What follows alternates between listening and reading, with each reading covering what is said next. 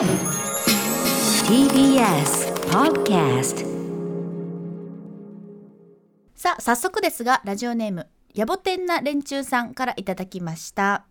歌丸さんがたまに言う1000円もらわないといけないな。1000円あげます。これは何か由来とか元ネタとかあるんですか、はい。あといつぐらいから言い始めたんですか、なるほど。はい、これいい質問ですね。ありがとうございます。えー、アフターシックスジャンクション3周年を迎えまして4年目に突入ということで番組内でねちょいちょい使われるワード、特に説明もなく使われるまあ専門用語、この1000円ちょうだいとかもね、えーこれはかなり専門用語の部類でしょうかね。えー、に関して改めて説明を加えていこうじゃないかというシリーズ引き続きやらせていただいております。えー、1000円くださいはですね。はいえっと、いつ頃かっていうか、まずどどういう意味かっていうと、まあ、僕僕用語です、これは100%。ライムスター用語でも結構最近多いのね、ライムスター用語というのが多い。ライムスターの中で、やっぱりもう30年やってますから、お互いこう、キャッキャキャッキャ、もう説明なしでこうやるワードがあって、それがついつい出ちゃうっていうのが多いんですけど、1000円くださいは完全にこう、私、歌丸用語でございます。歌丸用語はい、えーっと、100円ちょうだいっつって、100円ポンって渡されたらそれは100円本当にただね本当に本当に出して要するにリアルじゃないですか。もう100円は別にただもうくれる場合もあるし 別にその出しちゃうじゃないですか、で1万円くださいって言うとそれはなんかもう完全に貸し借り関係っていうか額がちょっとね。そうですね。これえ何に使うのってことになるじゃないですか、1000円ってその現実に出せるけどんなんで出してんだっけこれみたいな。あのーだ現実にやり取りしうるなあの何の意味もなく、えっと、やり取りしうる上限単位としての1000円ですね。程よい額。はいそうですね。だからいやー本当あ大したもんです。ね星野源さん大したもんです。ね1000円くださいっていうそのあのーだったらうあわよくばもらえるかなぐらいはのははせで1000円出せないわけないですから星野源がね、うん確かに。ええ1万円くださいなんていうとこれはそのちょっとなんていうのでこう無心みたいな感じがね。無心。無心って感じで出て出てしまいますけど。笑えー、1000円くださいだとまあほら皆さんねお分かりか分かりませんけど私そこは1000円に困ってるっていう状態ではございませんので。えー全然1000円には困ってないんですよ。1万円となると多少ね、あの涙目になったりすることも多いですけども。これって発動する基準とか。発動する基準タイ一番一番多いのはその若手ラッパーとか、ええ。僕がまあなんか近しい近しいというかなんとかな同じ目線上で羨ましいというこう妬ましいと感じるような若者の活躍などを見につけまず最初「いやー」っつってね「なんとかさんいいですね」ね「なんとかさん最近わああのアルバム良かったですね」うんうん。って言ってから「嫌ですね」ね。まずその嫌でこれ嫌ですね。ってのは要するにこれ私はそのやっぱはい。こうベテランのええ。ラッパーとしてそういう若手が出てくるっていうのはすごく嬉しい反面やっぱりこう嫌だなとはい。あの心底不愉快です。まあみたいなジェラスジェラスそうですジェラスですそうそうそう、あの本当に不愉快ですと、ええ。ー努力するのもやめていただき 何かこう絶火事件でも起こしていただいて足でも引っ張られるなという気持ちがないわけではないみたいなことを思って嫌ですねって言ってからのまあその1000円くださいと。つまりそのええ。そんだけ活躍してるし、いええいんだから、1000円くださいあとその若手に言う時は大体そのあなたは僕たちのこと尊敬しているとか言ってるんでしょうと。影響とか受けてるんですよね、ええ。じゃあ1000円ください。お布施的な？そうですね、あの僕ら実際僕らがいたから出てきて成功してる人いっぱいいるわけですよ。皆さんだってもう最初に聞いたのはライムスターですとかかとか、まあ、僕らがそうです。あるある種フックアップですね。例えば、ええ。あの KICK THE CAN CREW とか、はい。リップスライムリップスライムなんていうのはこれはもうどう考えてもあれはメンメンバーが毎月1000円僕に本来本来何も言わなくてもくれるべき あれですけど。著作権。そうですね。そう著作権著作権みたいなところでもくれるべきですしあのゴスペラーズだってねあの事務所に紹介したの僕電話でねあ電話あ紹介したじゃない電話番号教えたんですよ。紹介料紹介料。村上村上君のそう紹介料としてでそれがなければもうゴスペラーズ成功してないんだからこれおかしいな 5, 5銀ずつね1000円これくれておかしくないわけですし、ねクリーピーさんとかもね。クリーピークリーピーなんかもうああいつらがね偉いのはねインタビューのたびにねライムスターに影響を受けてるってちゃんと言ってますよね、これはもうあのお金に換算したらこれ1000円以上のものになってますんで。あそうすればいいんだ。えー最近ちょっと最近ちょっとどうもサボってるようですけど。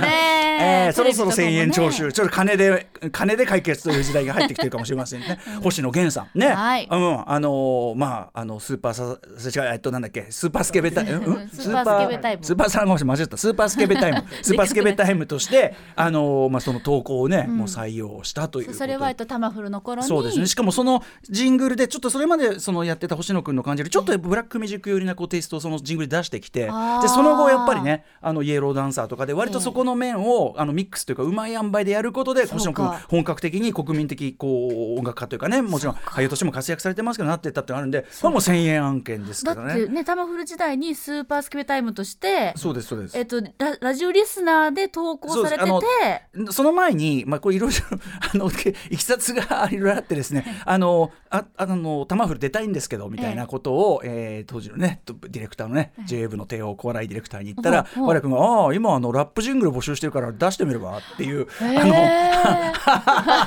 伝説的な伝説的な返しがあり。私それ知らなかった。そうなんです。で星野君は何くそってことで完全匿名で送ってしかも匿名で送ったらちゃんと俺が選んだってこと。すごい。アーティスト活動もされてたんだけども。星野さんあの僕その前にも会ったことあるし、へー。その対談呼んでいただいてとかあるけど知らずに採用してるんですよ。これはもう私のこの皆さん軽眼という言葉ご軽眼という言葉ご存知でしょうか？これね、え ー聞きもう聞いてる聞いてる。そういうことなんですよ。だからまあそこからですもんね。そうです。私に恩義を感じるべき人々にやはりまず1000円くれて、でもそういう恩義とか関係なく、あのいやいいいいですね1000円くださいとか、なんか なんかこうじ自説の挨拶っていうのはなんていうの？その そのなかなか攻撃的な自説いやいやいやいや、そそのだからその別にその1000円のやり取り、要するにそのせ気持ち的には1000円のやり取りが可能な間柄ですよねっていう、そういうことか。そういうことですよね。別に、うん。でもこれ実際にくれちゃった人とかいないんですか？あのですね、決名詞の亮という男がいて、まあ、ええこいつは本当に悪いやつなんですけど、あの決名詞の亮に会った時に、まあ、やっぱりなんか決名詞なんかあれじゃんなんかエビちゃんの CM のさお前らの曲でエビちゃんが走ってんですけどみたいな。まあ後にねうちのそのあれですよリップスライムのねあのあれですよ。名前が出てこない。あ。のイルマリイルマリがねイルマリがこう結婚なんかしてね、ええ。イルマリにも言いますけどうちに帰ったらエビちゃんいるってどういう気持ち？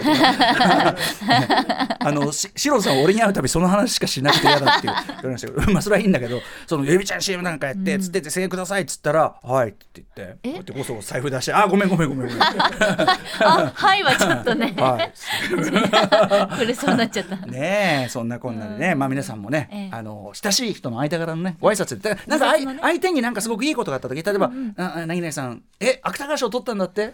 1000円あすいません。1000円ください」い。やなんかなんかいいことそれあの息子さんがええ。大学受かったなってよかったね1000円ください。逆だろっつってね。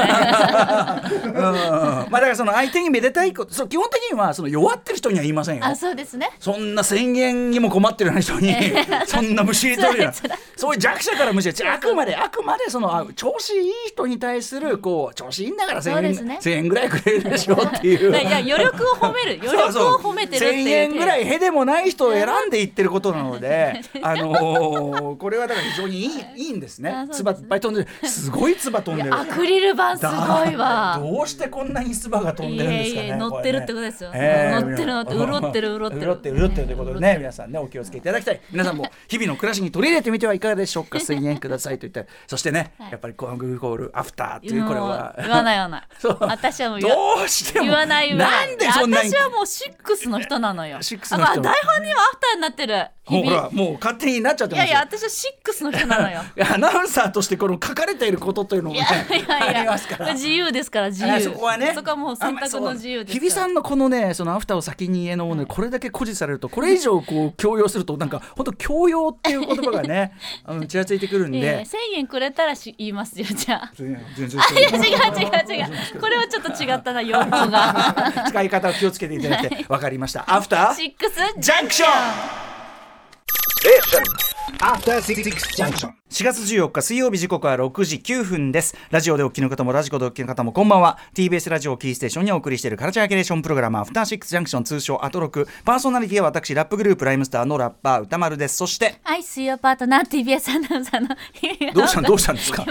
愛って言っちゃった愛って言いたかった。愛ってい言っちゃったやいやもう別にこの番組においてはですよ、まあ、はい。実感みたいなことですからね、愛という感じでいいんですよこれはね。ぬくぬくしちゃっておりますぬくぬくしてってくださいね。くつろいでってくださいそんなくつろぎの番組アフターシックスジャンクションにまた新たな企画がやってまいりました、えー来週4月21日水曜日の8時からの特集ですがまあ我々ねもう最近もうあの企画がもう出て出て もうなんなんていうかこう油が乗ってるなと。皮がもう次から次もう消化しきれないほどのね企画がね、えーありましてもうなもうすぐもうボンって出てくるとがありましてついにこの待望の我々ですよ。我々待望のね、はい。ついに来たか。あいつがついにやってきたか。下駄を鳴らしてついにあいつがやってきたか。誰だ誰ええ。だ、という企画がございます、はい。題して解像度高すぎ新作全然わかんないいやいや解像度ってのはあのこのカメラの解像度みたいなね。ね。要するに画面のなんていうの画素がこう細かくて、ええ。その昔画素が荒かったら見えないものが画素がすごくこういっぱいあることで精度が高く細かいものも見える普通だったら見えないものもその解像度が高ければ見えてしまうという、その解像度高い。その解像度が高すぎる。解像度が高すぎ解像度高すぎ新作。ね。いやいや高杉からの高杉新作が大ジャンプ。消えたいね。そういうことなんですよね。これ一体どういうことなのか、はい。これやっぱ企画説明にはねもう私どもね企画説明の第一人者がありますのでおお呼びしたいと思います、えー構成作家古川光さんです。どうもこんばんは。番組講師作家の古川です、はい。もうだってほらあのもうプロデューサーとしても活躍中。あの OKB な文房具文房具企画プロデューサーとしても活躍中。私だから文房具解像度高すぎ新作でもあるんですけど。確かに確かに。そうこの話はちょっと後にしますよ。はいはい。はい、まあ説明をこうするのであるあのするのであれば、えまあ、あるジャンルに詳しいがゆえにほうほう。まあ、映画ドラマあるいはまあいろんなフィクション全般ですね、ええ。を見ているときにそのそのジャンルに詳例えば車に私が詳しかったとしたら、車ばっかりを見てしまう。はあはあはあ。で、えーそれに車ばっかりにフォーカスを当てすぎた結果、ええ。あれこの車の描写ってこの時代でこれってあり？とか逆にあここでこの車選んでるんだすごいっていうこうプラスになる時もあるんですけどもいずれにせよちょっと作品の評価世間的にはこの映画すごいいい映画とされてる。あるいはすごいダメな映画とされてるかもしれないけど、その人のその解像度で見たことによってちょっと作品の評価がずれてしまったりす新たなることもある。光がね新たなそのあれがわね当たるというかね浮かび上がる。そういうことですよね、うんうんこれまさにあの番組でもですねあの全然今までやってきたことなんです。例えばあの A ノートサブカルポッドキャスト A ノートサブカルでおなじみ、えー北海道のね、えー農家ジョンさん intéressant. ね、ジョンさんはやっぱり作中とかその映画とかゲームの、えー農業描写というのがやっぱりご本人がよく知ってるから、えーそこをまあ特にキャッチしてしまうし、あでもこれ例えばこの間の「エヴァンゲリオン」分析素晴らしかったですね。二毛作をやっていれば、はい。このくえっとカゴを抱えねカゴを背負いながら、えクワを持ってる。これは全然あり得るぞと、気候が一定なんだ。ここは、とかね、えーあとはそのしかし農業器具があの機械がトラクターとかが一切見られないのおかしい内燃機械は動いてるのにこれはおかしいとでもっていうことはこれはわざわざこれは労働を増やしていることではないのかというのはみたいな感じで非常にこう作品分析もつながっていくというところ。でこれはまさに、えっと、農業という切り口はやっぱり A ノートサブからジョンさんですね。そうですね。はいはい、はい。うん、あと私がどものやっぱりこう知人の関係で言いますとやっぱ安東弘樹さん元お TBS アナウンサーフリーアナウンサーのね、えーあの えっと正義感が正義感が強すぎてクレイジーの域に達しているところ、ね。え正義感高すぎそうですね。げ正義感高すぎですし今最も日本でビジランテに近い男ってね、えーこれあります。自警団ね 近い男、えー安藤弘樹というのがいますけど、アンディがね。アンディはやっぱあのガンマニアなんですよ。あの車も詳しいけど、ええまあ、車もうるさいけど、ええ銃も詳しくて、はい。でその銃の描写のリアリティを書いているという判断するともうそれだけでクソ映画は呼ばわりなんですよ。でクリントイクリント・イーストウッドのねその代表作ドン・シーゲル監督「ダーティー・ハリー」というね、まあ、名作ですし僕今だ見ても大好きですけども、えーまあそれに関してあのーダーティーハリーとかよクソ映画あるじゃないですか。みたいな感じで。おなじみのみたいな感じで。え歌丸さんはガンマニアだからお分かりでしょうがあの例のクソ映画みたいな感じで始めて いやいやちょっと待ってください。そんなこと思ったことないですよと、え？っつってそんなわけはないでしょうと。例えばそのオープニングの銀行強盗のシーン有名なねその44マグナム M29 を向けて、えーダーティーハリーがこう言うんですけどあの場面おかしくないですか？うん。ぬんかんぬんいろいろ説明してあげるほらクソ映画みたいなことを言われこれはまさにアンディによる解像度高すぎ新作。なるほどね。あるいはですね例えば「バカタクシームービーウォッチメン」でね映画表やってる時に例えばこの間、えー、とあの TC エンターテインメントのねソフト化されてあのブルーレイの紹介もしましたけど、えージョナヒール俳優ジョナヒールの初監督作「えーミッドナインティーズ」という映画がありました、えースケートボードにねこうやったこう青春だしかも90年代の青春を描いているというのがありました、でその中で僕はヒップホップ好き少年の描写としては非常に精度高いし、まあ、もちろんスケート、えースケーターの描写としても高い。一個一個着てる T シャツも全部その当時のものを再現して非常に精度高くやってるあの映画に関してラジオネームメントリさんという方当時メールいただいて、この方はですね、えー車がダメだと。あえー1998年以降製造の車レガシーランカスターが走っているのを発見してしまい興ざめしました。ー すごい。え何さんですか？あるいはですねすえー私もムービーウォッチメン扱いました。2020年12月に扱いました「燃える女の肖像」まあ傑作名作というかまあ割と文句のつけようもないタイプの映画だと思ってたんですよ。メッセージ的にも映画の分ねあの出来的にも素晴らしいと思ってたんですけどラジオネーム駒込のりさんは、えーご自身がですねやっぱりその絵をね、まあ、描かれているというかねその専門家でもあることでとにかく劇中に出てくる絵がひどいと。ああれは下手だっていう。ーなるほどね。うーんいう一番大切な要素である絵がいまいちで最後まで乗れません。でこれは僕らもうジャッジできないんです、んうん。絵のそのあれに関しては僕らのレベルだと。でも確かにその駒込森さんの解像度で思ってそれがダメだと断じられたならば、絵というのは非常に重要な要素なのであの映画によって。それはダメでしょうねと。あるほど、ね、あるいはその僕例えばやっぱりその映画で例えば、まあ、あのシリーズとしては大好きな埼玉のラッパーシリーズ、でも2の中のフリースタイルをやる場面があってこの場面のそのビートと小説感覚があってない小説感覚っていうのはあの1234でこう4拍で1小節の1小節2小節の小説感覚とそのラップのあれが尺がこうあれが合ってなくて、めちゃめちゃ気持ち悪いしこんな風にラップするやつはいねえよと、だからあのこれは後から音をね、あの音あれをその合わせずに撮ってる。でこれは全然非常にこの映画にとって致命的ですよなんて。したらままたそのちゃんとその埼玉のラッパー3でもう完璧にそこをブラッシュアップしてくるわけ。すごい、ねこれはやはり創作と批評これ理想的な関係、えー言わざるを得ないのが現状なわけですけどもというような解像度の話。なるほど。ありますあります。ありますか？日比さんあの例えば？私はやっぱりアナウンサー描写。解像度高すぎ新作ですだよね。もうねいっぱいある。いわゆるアナウンサー出てくる作品ありますもんレねポーター、うん。それから中継、はいえーそれから、まああの、現場からのリポートの描写、えラジオから流れるニュースの読み方、うん。ね、ニュースっぽいこうちょっと映ってるのとかあるじゃないですか、はい。あの万引き家族とかにもあったんですけどね、うんうんうんうん。あれはねフジテレビのアナウンサーさんが多分やってて、ええ。よしって思った記憶があるんですけど。あそこはよしだったんだけど。そういうのいっぱいあるんですよ。あのー是枝さんはねあのテレビ番組も撮ってたりするからその辺まだ近しいからあれだろうけど、場合によってはあイメージでやってんなとか、そうなんです。だから読み方、はいだからはい微濁音になってないだけでもう私はあダメだって思っちゃう。発音。うん。発音。なんとかですってなってたりするともうあダメダメダメダメえ正確には？違う違う。なんとかですってこうちゃんとあの落としていただきたい。落と私としてしてあですなんてやってるとなんとかですってお天気のお天気のシーンとか特にねあー。舐めてんのかと思うのがあるたまに。あーなるほど。あいいね。あるある。でも正直ごめんなさいこれあんまり言ったら面倒くせえやつと思われるからでも誰にも言えないと思ってたの。でもね誰にもその解像度高いポイントは、つまりそれぞれがそのそれぞれの人生を歩いてそれぞれの詳しいとこ。例えばねあの結構皆さん普通にやることとして方言か解像度高すぎ新作、そうね。そうね。関西弁関西弁ってのって一口に言いますけど大阪と京都と奈良とねなんとかと兵庫全然違う、ねとかなんとか大阪の中だって違うわけですよ、そういう中であの昨日のあの今泉力也さんのね、あのなんとかでっしゃろとか書いちゃって あのそんなわけはないでしょって 言われちゃったっていう。だからそういうあの方言例えば方言たのあの解像度高すぎ新作。これ結構皆さんやられて不自然に感じられてることだし皆さんがそれぞれの人生をそれぞれをちゃんと真剣に生きてれば生きてるほどそれぞれの解像度高すぎ新作はあるんですよ。なるほど。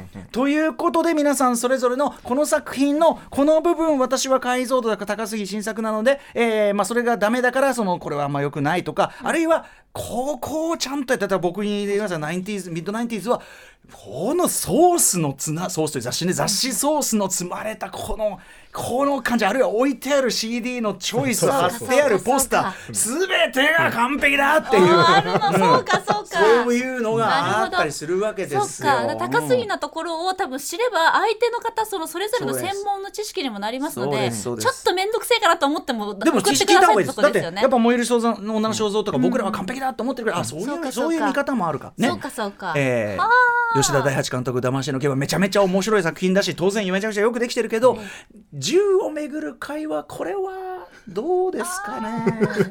吉田さんにちらっとそれ言ったんですけどそしたら「ああ」っつってそれ今度聞かせてくださいって言ってましたけど、ええまあ、そういうのもありますよね。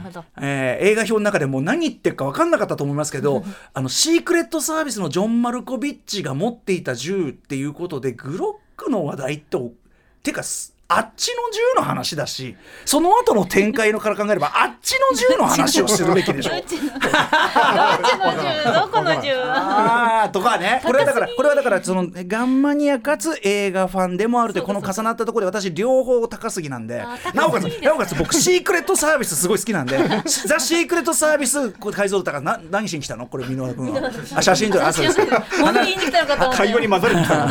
会話に混ざりに来たのかと思いました。はい。放送中立つそんな感じでね。まあ例えば文房具、はい、文房具って言うと例えばそうだな。これももう説明ごめんなさい。ディティールは来週話しますけどはいはい「勝手に震えとろ」という大川明子監督の作品が文房具映画としていかに優れて考えられてるかクライマックスだってあのね付箋とかねそういうの付箋をねまずめクライマックスもそうですし、あれいい付箋なんでしょファーストカットからすでにあこれはもう普通じゃない。っていうっていう配置なんです。配置。配置です配置です、これ来週話します。逆に解像度高すぎゆえに、ん。アホかと、うん。万年筆をそういう使い方するなみたいなのあるわけでしょ。あーあのまあ適当なものを適当に置いてるなみたいなのはありますし。構成作家放送作家あのあれもあるんじゃないだからよく聞くのはラジオ業界の人たちがラジオを扱ったドラマとか映画を見た時にいやサブであんな動きはしないよみたいなのはよく聞きますよこれ。サブね。はいねえ。ねえ。さあジェーン・スーさんに関してはどうだったのどうだったんでしょうか？生きる生きるとかしてる。ところでしょうか。さあそんな感じで皆さんなるほど。あなたにとっての解像度高すぎ新作こちらをあるでしょこれポイントとしてはどういう出し出し方すればいいのそのえっ、となんだっけ？そのえー、と自分が何の解像度高すぎ新作であるかというのを書いていただいた上で、この作品のこの描写がすごいなぜならもしくはこの作品のこの描写がダメだったなぜならという、まあ、理由も書いていただいて、歌丸アットマーク TBS.CO.JP まで送っていただければ来週この特集でいろいろ紹介しようと思います。解像度を高くやることで面白きなきよう面白くというねいいねええことになっておりますいいですね、喜びますよ。うんはい、そんな感じでございました。さまざまな推しを発見して紹介するカルチャーキュレーションプログラム、アフターシックスジャンクション、今夜のメニュー紹介です。この後すぐはカルチャー界の気になる人、物、ことを紹介します。カルチャートークのコーナーです。今夜は俳優の片桐はいりさんが登場。お久しぶりでございますはいはい。コロナ禍での演劇であったり、今も足しげく通っている映画館でのあのお仕事話、そして公開中の映画、生真面目学隊のぼんやり戦争。ですね。について伺いたいと思います。片桐さん無表情でご飯を盛りまくるという役どこなろ。重要な役どころなんです片桐さん演じられてるのね、はい。えーまあ、映画の話も伺いたいですし、えー、もぎりさん続いているのかどうかね。どういう状況なのかコロナ禍でこんな話も伺いたいと思います。そして7時からは毎日日替わりでライブや DJ プレイをお送りするミュージックゾーンライブダイレクト。今夜のゲストはこちらラップクルー MGF とアームの MC、KSK さん。KSK さんはだからアームのね、メンバーとしてね、出ていただきました。えーそしてピアニスト、シモン星野さんによるオルタナティブユニット、オステオロイコが番組初登場です。はい。その後7時40分頃からは新概念提唱型投稿コーナー。映画館での思い出や体験談をご紹介します。シアター一期一会です。そして8時台の特集コーナービヨンドザカルチャーはこちら。国宝鳥獣戯画のすべて開催記念鳥獣戯画の謎に迫る特集あるいは美術にまつわる定説を疑ってみよう特集。by 東京国立博物館松島正人さん。おお。はい昨日の4月13日の火曜日から東京国立博物館で始まっています。特別展国宝鳥獣戯画のすべて。誰も一度は見たことがあると思うんですけれどもね、うん。鳥獣戯画といえば擬人化されたカエルであったりウサギたちが楽しげにこう相撲を取ったり追いかけっこをしたりしているすごく躍動的なね描写それが親しみやすい絵柄として、日本漫画のルーツとも言われているのが定説の一つとなっています。はい。なんですが、実はこの鳥獣戯画誰がいつ何のために作ったのかがまだ分かっていない、謎多き作品ではあるんだそうです。こんなに人気なのに。そうなんです。だから解釈にも実はそれはあの一つの説ではあるけどもいろんな見方まだまだ可能な作品でもある、えーということで今夜は東京国立博物館の研究員松島正人さんが鳥獣戯画イコール漫画のルーツ説に対する反論、えーやですねその制作目的を推理する大胆な松島仮説を展開、まあ、仮説ですよ。仮説。松島仮説を展開。美術にまつわる定説を疑い自由な見方を学んでいくレクチャーとなっております。我々もね、えー昨日実はね見てきてはい、こんな話もしたいと思っております。はい。皆様からのメッセージリアルタイムでお待ちしています。歌丸アットマーク tbs.co.jp 歌丸アットマーク tbs.co.jp までお待ちしています。それではアフターシックスジャンクション行ってみよう。う After Six Junction.